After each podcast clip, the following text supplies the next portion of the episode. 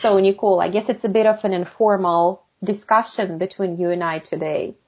And part of the importance here is that we're planning to interview a person behind HyFlex learning model, Dr. Brian Beatty. I'm very interested in some of the ideas that you were talking about. What's really interesting for us? What, what are we looking for to get from conversation? Mm-hmm. Yeah, I think it will be an interesting conversation, primarily because um, I feel like in engineering broadly, there have been two camps. So, mm-hmm. or engineer STEM, I would say two camps, right? You have the online learning camp that everything happens online, whether online synchronously or asynchronously.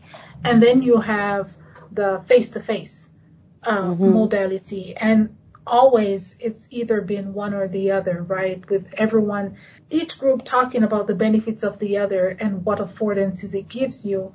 But HyFlex gives us the opportunity to meet in the middle, if you will, right? And it's more than just having a camera or a Zoom link. It is embedded in the way the course is designed. How do you try to engage the students who are online? Um, how do you I guess take advantage of that idea of presence, right? So we talk yeah. about presence in the classroom. What does that mean for the students who are sitting directly in front of you and those who are joining um, through some other video streaming type medium? Mm-hmm. So I think that will make for a really interesting conversation because he spent so much time thinking about these things and how to make it applicable, especially given the current situation in academia. Exactly. And I'm, you know, I'm very interested in this question, like you talk about the sort of presence of people sitting in different environments. And I think for me, always this word comes, how do you create the sense of community, sense of belonging, right?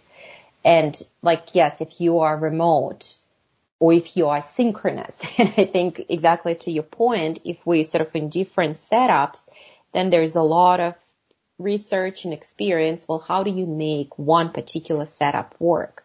Yeah. So now if you mixing everything, well, how do you create a sense of belonging when at the same time you're working with these distinct groups of students? The other thing I'm thinking about is that to think that in any way after COVID-19, we are going back to a completely face-to-face, every student is present um, situation. I don't know if I'm being cynical, but I really don't see us going back to that exact model. We can try, but the fact that we have seen how we can leverage existing um, software or existing technology, I think it would be remiss of us as educators to completely disregard the affordances that we've gotten from having these kinds of settings in the classroom. You know, just experience trying those things mm-hmm. that not many instructors had before. And I think you're so right about this going, moving forward to you and I talk a lot about this defining this, you know, I don't know, new normal or whatever the word might be. It has to have options, right? Yes. I, I feel just going to one mode where you cannot flexibly pivot to whether completely remote or hybrid or something else is just, it's not sustainable. And, and I think you're absolutely right having the knowledge, having experience of leveraging technology to your advantage. And plus, you know, I think a lot of people learn that there's some things that could be done really effectively and perhaps better than in a face-to-face mm-hmm. environment. You can do with technology. There are other things that may be not so easy. you know, you, right. so, so there are trade-offs obviously in different environments, but not to, not to figure out a way to have the flexible learning environment I think it will be to disadvantage of institutions, yeah. to instructors, etc. And and again, I think it's you know perhaps conversation. There is no perfect model right now, and no. it's it's really tricky to know well how do you do it, and especially in the HyFlex that we're talking about. In a HyFlex situation, how do how do you make everybody happy, right? And you mm-hmm. can only imagine what a headache it is for an instructor to think about all of the logistics that goes into orchestrating multiple groups learning something in in the space, the new new space.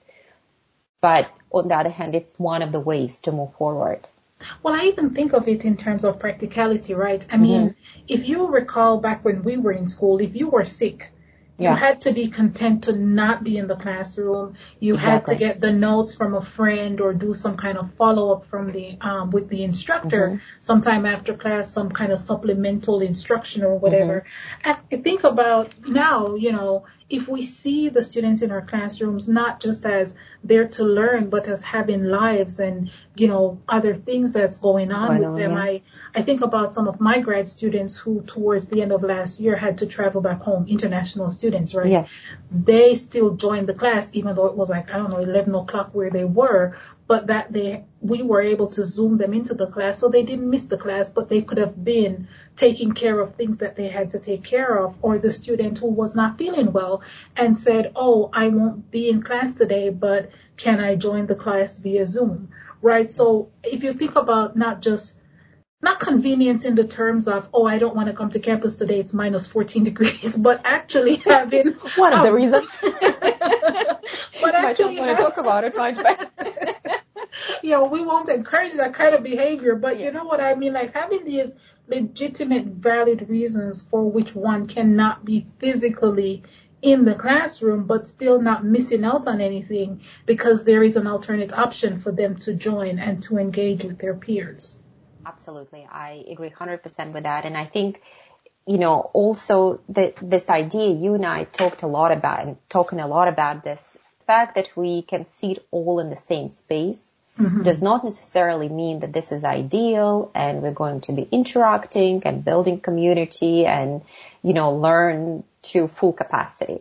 Mm-hmm. That's just not so. I think this idea about fluidity of learning Yes. and, you know, I, I think a lot of us know just with technology, we take work home, right? We don't have to be sitting in the office to do our mm-hmm. work. So I think the same goes for education. The, the some things, obviously it's important to be in person and develop certain skills, but it doesn't mean that if you're not in a class that you cannot learn. And, Yeah. and I think exactly having this opportunity to go home if you need to, but you're still part of the class and you're not just missing out and be back in a week or so. I, I, I mean, I can see the critique that it may be more work on the part of the instructor, right? Not only are you managing who's in the classroom, but mm-hmm. having to manage this virtual space as well. And so I hope one of the things we learned from the discussion with Dr. Beatty is how exactly does one do these changing roles of classroom manager in the virtual, in the physical space, classroom manager in the virtual space? Because I can already see, you know, practitioners being interested in this, but just the volume of work the volume of work. and the volume of yeah the additional work that it will take to um, manage such a setting can be a daunting task i assume how much additional work, right? right I think that's a big question and, and I don't know, I, and it feels like for every situation there's a new wave of work and, and, and you're right, just managing all of it. And so we won't forget, I just want to also for the records read a question that we got from um, Ruth about HyFlex. So she says, I have a question about dealing with the complexity of designing for three audiences at once. Synchronous in person, synchronous remote, and asynchronous participants. Any tips about how to do this would be welcomed. So I think that's kind of captures it all. You know, how do you do that?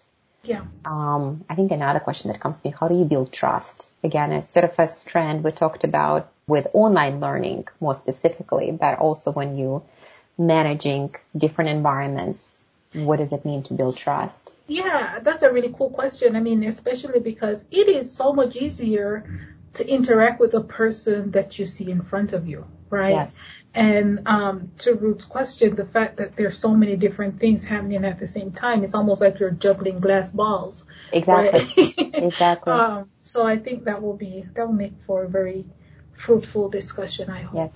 Yes, I'm looking forward to that. And, you know, I'm just thinking we, we would love to start getting some feedback. And, you know, if you have feedback about the content of the podcast that we're doing, or if you would like us to interview some specific people that would be of interest for the community. So if, and let me see one of the way we can start. I see that at some point I gave this email address info at reflectiveteachinginadigitalage.com. Again, it's info at reflectiveteachinginadigitalage.com. So if you can send us your suggestions, your questions, that would be wonderful. Find us on LinkedIn too. Absolutely. Find us on LinkedIn too because we do post information about podcasts and we post sometimes questions. So it would be great to connect and, and hear actually what's interesting and whether, you know, we're making a difference and whether it's helpful. So any positive comments Constructive. Constructive comments are appreciated. Yes, yes.